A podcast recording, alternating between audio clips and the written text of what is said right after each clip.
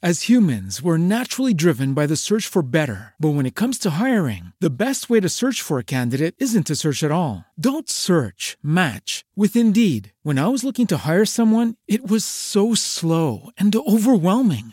I wish I had used Indeed. If you need to hire, you need Indeed. Indeed is your matching and hiring platform with over 350 million global monthly visitors, according to Indeed data, and a matching engine that helps you find quality candidates fast. Ditch the busy work. Use Indeed for scheduling, screening, and messaging so you can connect with candidates faster. And Indeed doesn't just help you hire faster. 93% of employers agree Indeed delivers the highest quality matches compared to other job sites, according to a recent Indeed survey. And listeners of this show will get a $75 sponsored job credit to get your jobs more visibility at Indeed.com slash podcast. That's Indeed.com slash podcast. Terms and conditions apply.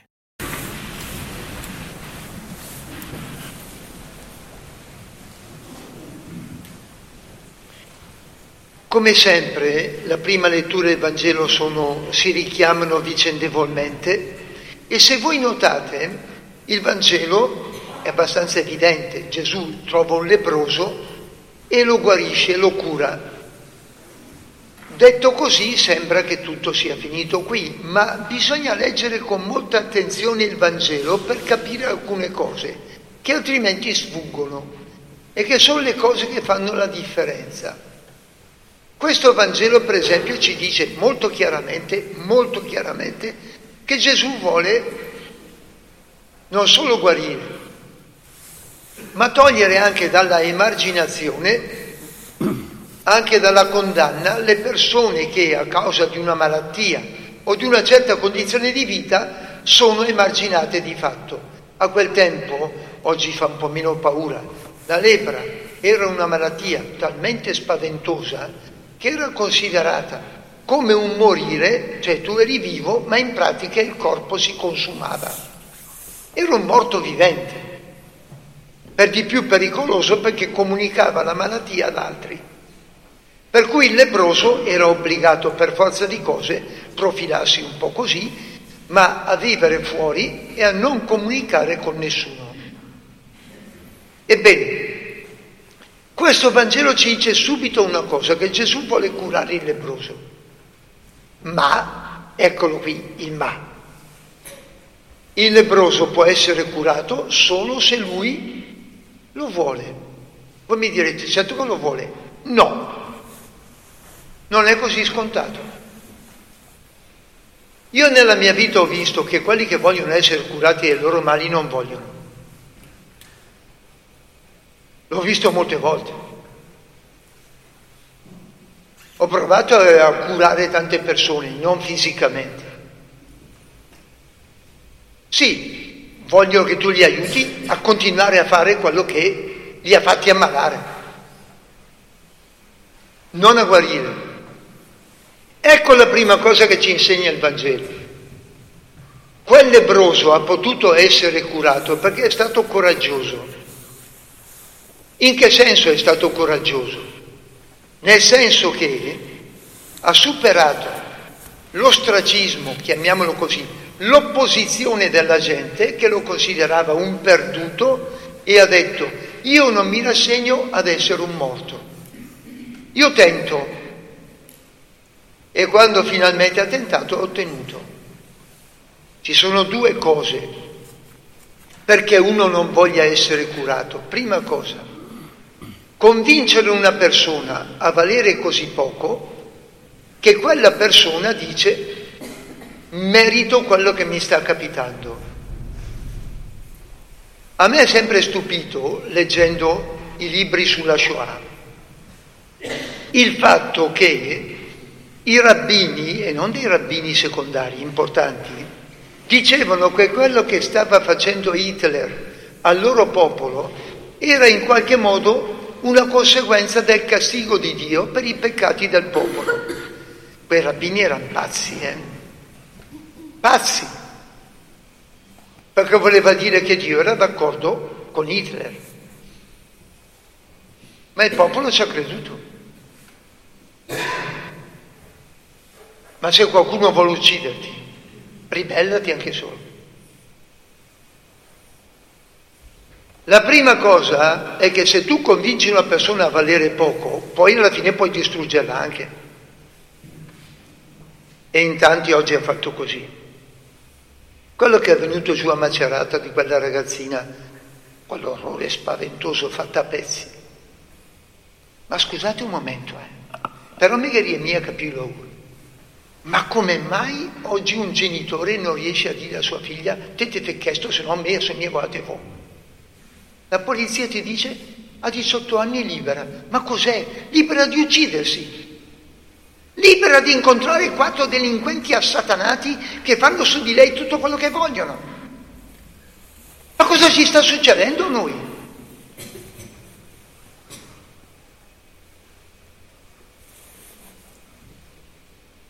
Guardate che il male andrebbe anche evitato. L'altro giorno sono venuti giustamente a prendere uno di quelli che io ospito, l'hanno scoperto con dell'erba, non erba che la del, è erba del FEMA, è in tasca, l'hanno denunciato e l'ha liberato naturalmente. È arrivato a me l'ho buttato fuori. E mi dicevano, ma se la polizia lo lascia libero perché tu lo butto fuori? Perché io lo butto fuori. Perché qui l'erba non si può tenere. Ma scusate un momento, seconda cosa. Perché oggi si dà il permesso a un ragazzo, a una ragazza di rovinare la sua vita e tu non puoi farci niente? Una volta i genitori ti spaccavano le gambe. La conseguenza è che quella ragazzina lì adesso è stata tagliata a pezzi e messa nei trolley. Oltre a quelli che hanno fatto questo atto spaventoso, ma quelli che avevano in mano la vita di questa ragazza, perché non gli hanno impedito di farlo. La prima cosa che vorrei sottolinearvi è che certo che Dio può salvarti, ma tu devi dirgli di sì. Eh. E due cose impediscono di dire di sì. Prima cosa, il fatto che tu pensi di valere così poco che alla fine ti metti in mano i tuoi delinquenti. La seconda cosa, che sei così orgoglioso. Ragazzi, ascoltatemi, eh.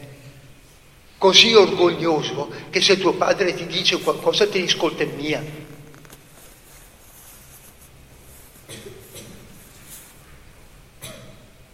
Perché ormai non si può più dire niente a nessuno. E questo non è ammissibile. Poi è inutile lamentarsi del fatto che qualcuno ti fa fuori. L'hai voluto tu, eh? Il problema vero è questo, ma tu vuoi essere salvato. Io vi faccio un esempio. Da vent'anni seguo dei vari gruppi che sono quelli che in qualche modo sono collegati col fenomeno della dipendenza dal gioco. Ho scoperto che per vincere questa dipendenza, che non sembra poi così difficile, occorrono dagli 8 ai 10 anni di continua cura di tipo psicologico. 8 e 10 anni. Permettete, vi dico una cosa, certe cose sono come le trappole per i topi. Entrarci dentro è facilissimo, uscire impossibile. Perciò la prima cosa da fare è chiedere aiuto. Chiedere aiuto oggi. Se perde come in sé,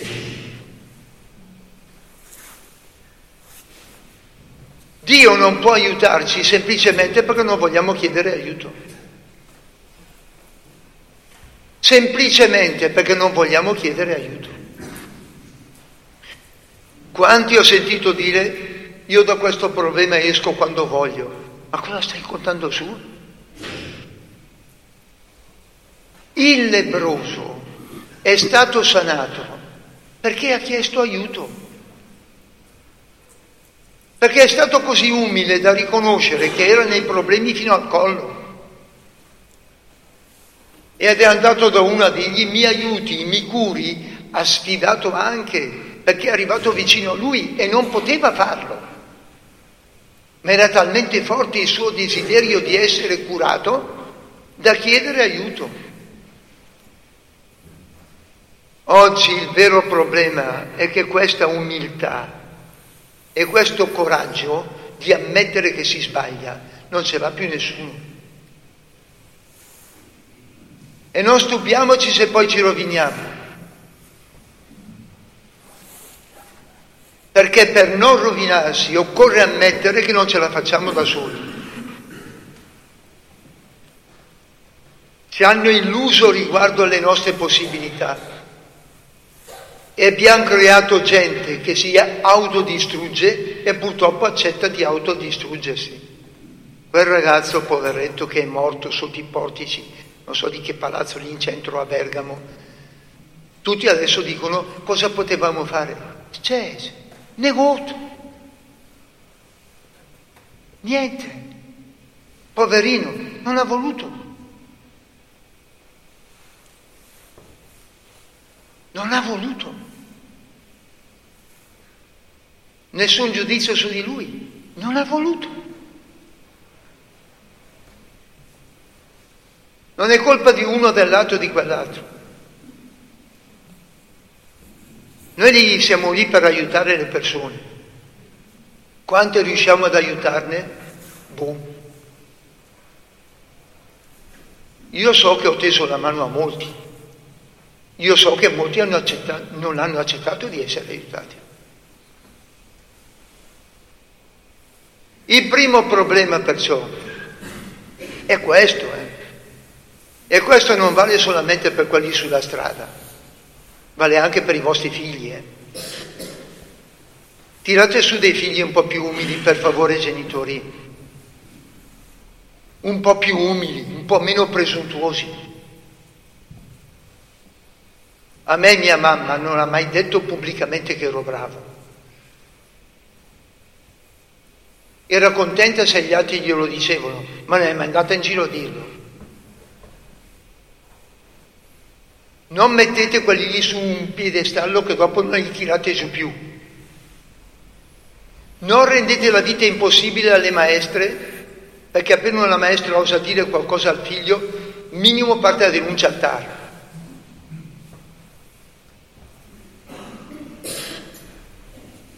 Chi ha bisogno deve avere l'umiltà di chiedere, deve avere l'umiltà di chiedere. Dopodiché l'arrivo aiuta. Scusate, il, il, l'aiuto arriva. Dio non fa mai mancare l'aiuto, mai. Però vuole che uno glielo chieda. Questa è la prima cosa. La seconda cosa qual è? Avete notato che quando Gesù sana l'ammalato, seconda cosa straordinaria, guardate cosa dice, eh? Che se uno legge non capisce e ammonendolo severamente lo sgrida, lo sgrida a fare e lo caccia via subito, dicendogli attento a non parlare con nessuno, vai invece dal sacerdote, mostrati, fatti esaminare e offri per la tua purificazione quello che Mosè ha prescritto. Cosa vuol dire? Vi spiego. Gesù in pratica gli dice adesso tu che sei guarito, non andare subito al villaggio. Prima vai dal sacerdote, ti fai visitare, ti fai rilasciare il certificato che sei curato e con questo certificato di avvenuta guarigione torni al tuo villaggio. E perché lo sgrida? Perché gli dice adesso stai dentro nelle regole. Vi ricordate? Non ci sono più adesso immagino, non so se ci sono ancora. Io quando ero piccolo avevo i quaderni a righe che avevano i margini da una parte e dall'altra. Vi ricordate? Ed era proibito a noi di andare oltre i margini. Sapete cosa fa Gesù a uno che era emarginato, cioè fuori dai margini? lo riconduce dentro i margini. Perciò gli dice, adesso tu vai, hai fatto una vita da emarginato, recuperi la vita normale, rispetti tutte le regole, ritorni a farti vedere come curato, non come curato prete, eh, curato nel senso guarito, e ritorni a fare la tua vita di sempre, che è quello che io chiedo a quelli che sono lì. Poi che ti aiuto, ti rispetta questo, questo, questo, questo e questo, ti metti fuori. Vai sul pullman e non paghi il biglietto e ti danno la multa e mi assade me con la multa dicendo che la paghi perché non so qua ti faccio vedere a te. In Italia si paga il biglietto. In Italia si rispettano le leggi del paese. Io gli dico a loro, chi sa ne voto, di che Bergamasco è America per mia. Ma voi gli dite ai vostri ragazzi queste cose? Gliele dite?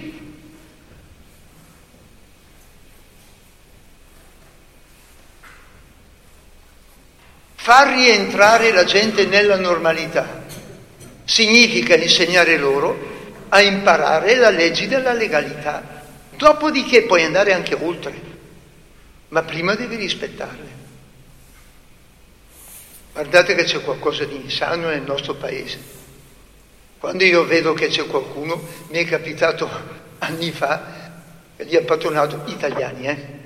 Un italiano aveva giù con la pistola, otto colpi in canna, voleva uccidere un po' di stranieri. Per fortuna si è incippata la pistola perché altrimenti avrebbe ucciso anche me. E il magistrato ha detto, è successo qualcosa? No, e allora via. Ma, ma, e fa cos'è? Cosa succede? Gesù riporta le persone all'interno della legalità. Comincia a fare le cose bene, comincia a fare le cose normali. Pensate un po', Gesù che ha curato e ha guarito quell'uomo, non gli dice adesso vivi così, adesso stai dentro nelle regole del tuo villaggio e nelle regole della vita quotidiana. Vai a prendere il certificato e ti comporti come una persona normale, stupendo. Eh? Terza cosa, guardate come si conclude questo Vangelo, ascoltatemi bene però perché è bel tosto, eh? E guardate che non serve solamente per questi qua, serve anche per voi. La terza regola è questa qui. Quando si allontanò e si mise a proclamare quello che era successo, a tal punto, interessante, che Gesù non poteva più entrare pubblicamente in una città, ma rimaneva fuori, in luoghi deserti. Sapete cosa significa? Che quello che viveva in luoghi deserti può rientrare in città e Gesù che invece poteva stare in città non riesce più a rientrare. Perché? Perché tutti lo cercano e va in luoghi deserti. Sapete cosa significa sta roba, detta in parole povere? Chi libera gli altri si assume il peso della liberazione. In altre parole, quello che io vedo ogni giorno lì, se io voglio davvero aiutare questi, devo pagarla. Gesù, di lì a poco tempo, sarai nuovo lebroso, avrai buchi nelle mani, nei piedi e nel costato. E il prezzo per aver liberato il lebroso e curato tutti gli infermi, gli ammalati e i peccatori. Saranno le piaghe. Chiunque voglia liberare gli altri sappia che c'è un prezzo da pagare. Io non sopporto questa libertà che tutti vogliono e che ognuno potrebbe comprare su una qualsiasi bancarella rionale a tre lire. Non parlo di euro, tre lire perché tanto poco vale la libertà. La libertà, se è vera, costa. Se volete tirare su dei genitori, dei figli liberi, la pagate. Eh? E dovete pagarla. Per creare persone veramente autentiche. Queste cose non si fanno a poco prezzo. Sono cose che esigono un prezzo da pagare fino in fondo e non bisogna avere paura di pagarlo. Tre cose vi ho detto stasera. sono stato un po' deciso, ma spero che siano chiare. Perché di certe cose che succedono, sinceramente, non ne possiamo più. E sono veramente brutte. E non solo perché ci sono in giro dei mostri che fanno a pezzi le persone, ma perché ci sono delle persone che ci lasciano fare a pezzi. E questo non bisogna farlo. Assolutamente. D'accordo? Credo in un solo Dio. Lucky Land Casino asking people what's the weirdest place you've gotten lucky? Lucky? In line at the deli, I guess? Aha, in my dentist's office. More than once, actually. Do I have to say? Yes, you do. In the car before my kids' PTA meeting. Really? Yes. Excuse me, what's the weirdest place you've gotten lucky? I never win and tell. Well, there you have it. You can get lucky anywhere playing at LuckyLandSlots.com. Play for free right now. Are you feeling lucky? No purchase necessary. Void where prohibited by law. 18 plus. Terms and conditions apply. See website for details.